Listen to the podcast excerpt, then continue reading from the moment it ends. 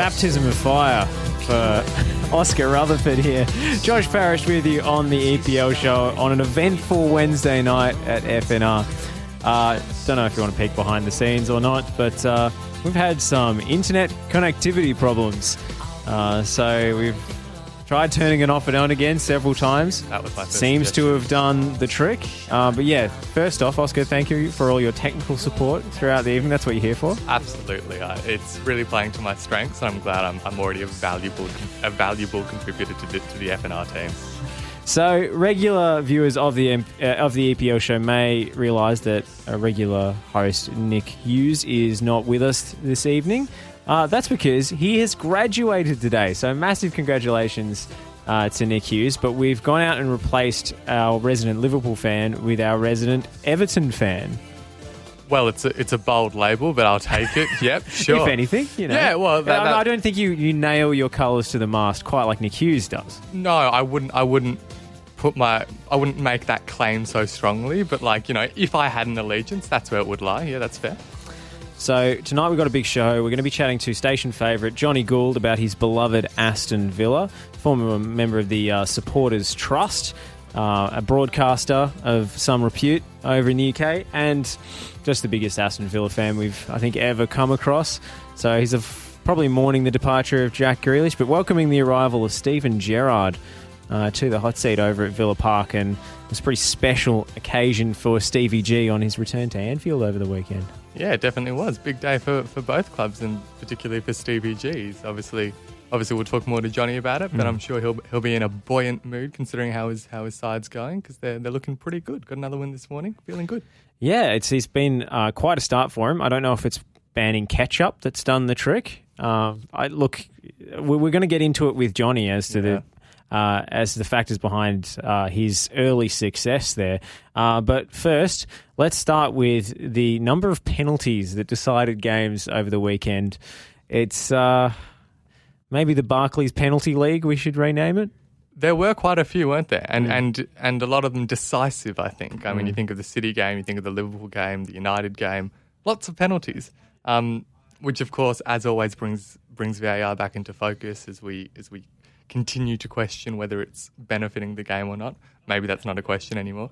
Um, yeah, some odd calls though. Some odd calls. I mean, I think the um the there, there was a penalty in the Leicester Newcastle game, which was odd, which was odd and wasn't overturned. But yeah, interesting. Yeah, a few interesting decisions. I mean, I've seen a few takes flying around. Um, Adam Crafton of the Athletic. It's not the it's not VAR. It's the officials. But I mean, if the officials have seen it once and they make the wrong call, I think people can forgive it. But when there's VAR, you kind of expect all the referees to get everything right, and I don't think that's a fair spotlight to be putting on officials. I, do think VAR is the issue here. Yeah, and it-. I guess it becomes really complicated. I mean, mm. th- th- this is beyond the discussion of penalties at this point when we talk about the subjectivity of calls and and the, the mm. difficulty of even if a call is like 70 30 wrong, do you stick with that kind of thing because you can at least understand why why why that decision might have been made? And so I think there were a few instances of that over the weekend in the Premier League. Uh, and and and I I have a bit of sympathy as to that position, which is to say that there's human error and there should still be a, an amount of that, and that there isn't, you know, an, an objectively correct call every single time. So, Manchester, let's get into the specific decisions. Uh, Manchester City versus Wolves uh, into the armpit of it was João Moutinho. Yeah, What was your view on that one? Because mine, at first glance, looked like a clear penalty. Arm was well above his head, uh, but then on the replay, didn't look like it actually hit the part of his arm that was supposed to count as handball. Well, I'm just really confused as to why his arm was up there in the first place. To be honest, like, yeah, I, I, I think that in many ways the referees were more okay to go with that because it's it's punishing a player who's recklessly using their arms in a defensive manner, and, and you know, I don't know why you do that. You know that this has been happening for a mm. long time. So in, in that sense, I, I'm kind of I, I, I, I get the call. I get the call. I, I, I don't think that there was enough maybe to be overturned. Just, oh, gee, I say these things and then I doubt myself and I go, mate, well, It's it's tough, isn't it? Because I don't think anyone really knows what a handball is. No. Um, there are that many players who've been punished for just leaving their hand by their side and then having the ball crossed into them. So I can understand the impulse to throw your hand trying to away from the ball's trajectory. I think he did more harm than good doing that. Yeah. Um, but you know, aside from defending with your arms behind your back, which is what some defenders in those positions resort to, I'm not sure what you can really do these days to get away with it. I think the trend has been to be more forgiving of, of a player who has their arm by their sides at the in, over the maybe this season. That that's kind of been less punishable, and so in that sense, they might be going harder when your arms far away from your body, as it was for João Moutinho. So. Uh, at least there's some method to that, I guess. If they say that if you keep your arms by your side, you're significantly more likely to be protected, which I think is what they've generally been Sure. doing this season. Uh, Manchester United versus Norwich. What was your view on that one? Well, Ronaldo's a good player, isn't he? he, he he's good to have. It, it, yeah, so obviously the, the second Premier League game for Ralf Rangnick, uh, another 1 0 win, so back to back clean sheets. Uh, but I'd say in both games, but particularly the Norwich game, United definitely could have conceded, definitely maybe got a bit fortunate at times. So it, hasn't quite clicked yet, but I think that's completely okay from a United perspective. You don't expect it to straight away if it's, it's if it's a whole kind of philosophical revolution, a, a, a fundamental change to the functioning of the club, which is what it's being built as, then you know getting scrappy wins to start is kind of ideal. It's the best case scenario. Absolutely. I mean, just getting the result is probably enough for Rangnick at this point. I don't think, given it's a new regime and a vastly different tactical setup, uh, anyone is expecting big things early. But I also do wonder what the feedback Solskjaer would have got if he put in these exact same performances, because neither win has been particularly impressive for my money. Yeah, but I guess that's when you say that Solskjaer's had time. Like, like if if this were He's a had shot- a lot longer than Yeah, like if, that, if those were performances from from Solskjaer teams, you'd be going like, surely you've come up with something better by this point. Mm. Surely, surely you ha- should have your team more f- functioning better and, Sure. and have a system more in place. Whilst whilst there's you know consistently more sympathy for if, if you're implementing a new play style and and you know you're just playing your first couple of games, maybe it hasn't 100% clicked yet. And that, and that kind of makes sense. And that kind, that's, I think, what it looks like. They look like a team that are that are in transition, that are changing the way that they're playing, and haven't quite ironed out all the cracks yet. And you know, and if they keep getting wins while that's happening, then that's obviously the ideal outcome.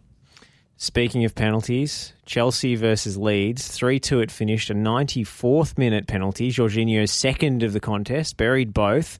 Chelsea a bit fortunate here to get over the line in such dramatic circumstances. I definitely think so. I think I think Leeds played really well.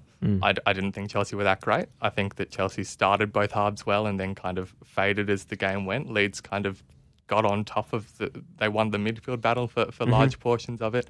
Um, looked like they grabbed a point near the end, but but uh, as you say, a couple of penalties. But just just on those penalties, they were they were both really really bizarre.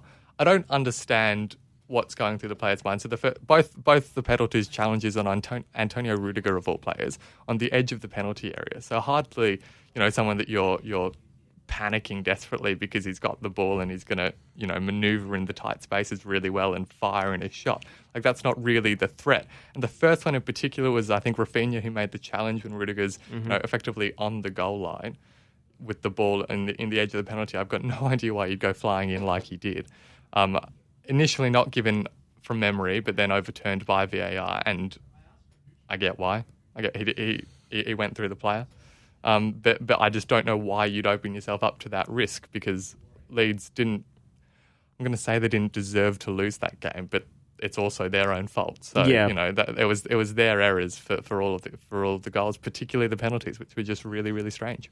Leeds have been making a lot of mistakes this season. It's really killed them. I mean, I, I still think they're good enough to stay up. There's certainly three worse teams than them, but it's not looking as comfortable as you might have thought for Marcelo Bielsa, especially after today's game. Yeah. 7 0 against Yep. Manchester City.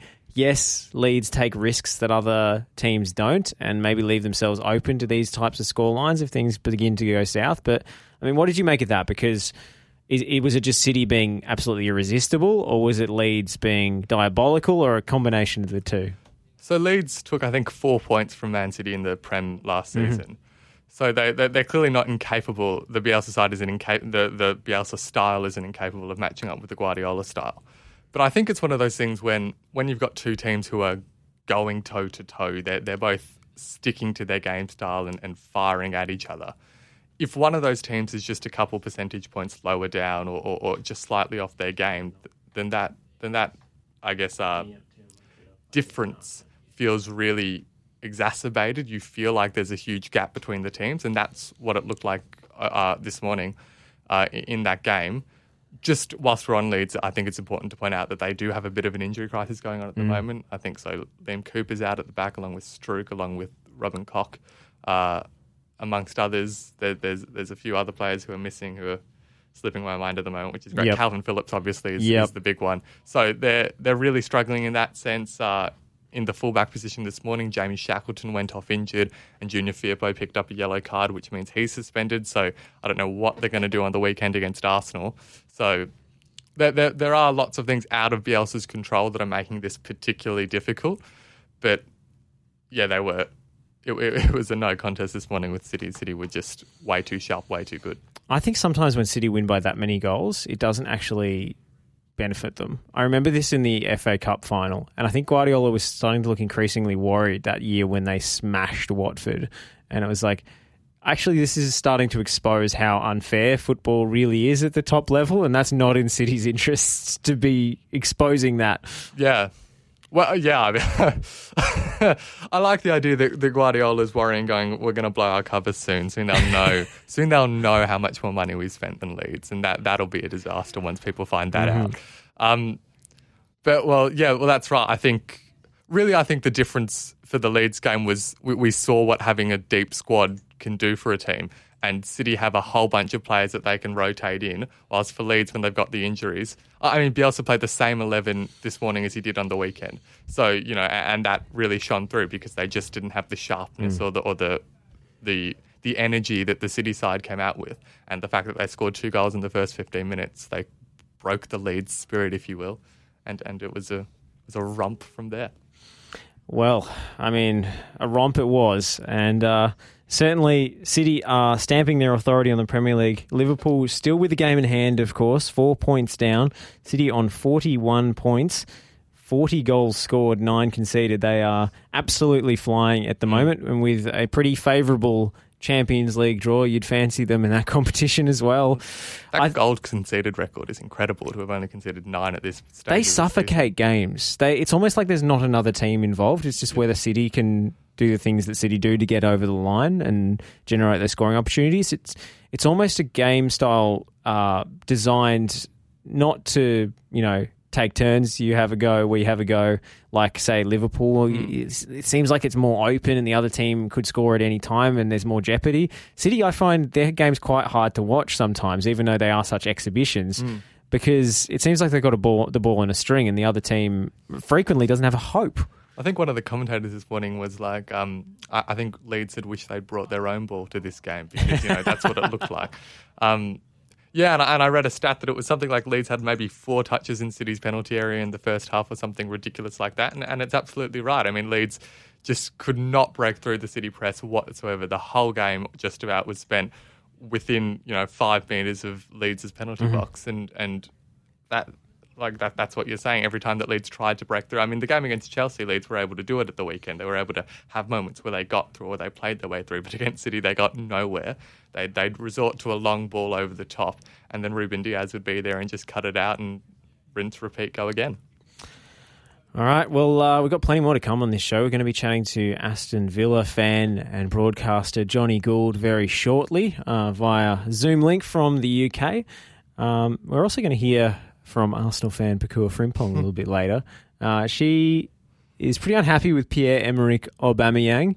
Uh, we're going to have a bit of a debate about that, and uh, we've still got to discuss this botched Champions League draw uh, that led to Florentino Perez blowing his top, and uh, Manchester United drawing Atletico Madrid, even though previously they'd been put in a pot that uh, wouldn't have allowed them to. So, plenty more still to come here on the EPL show on FNR.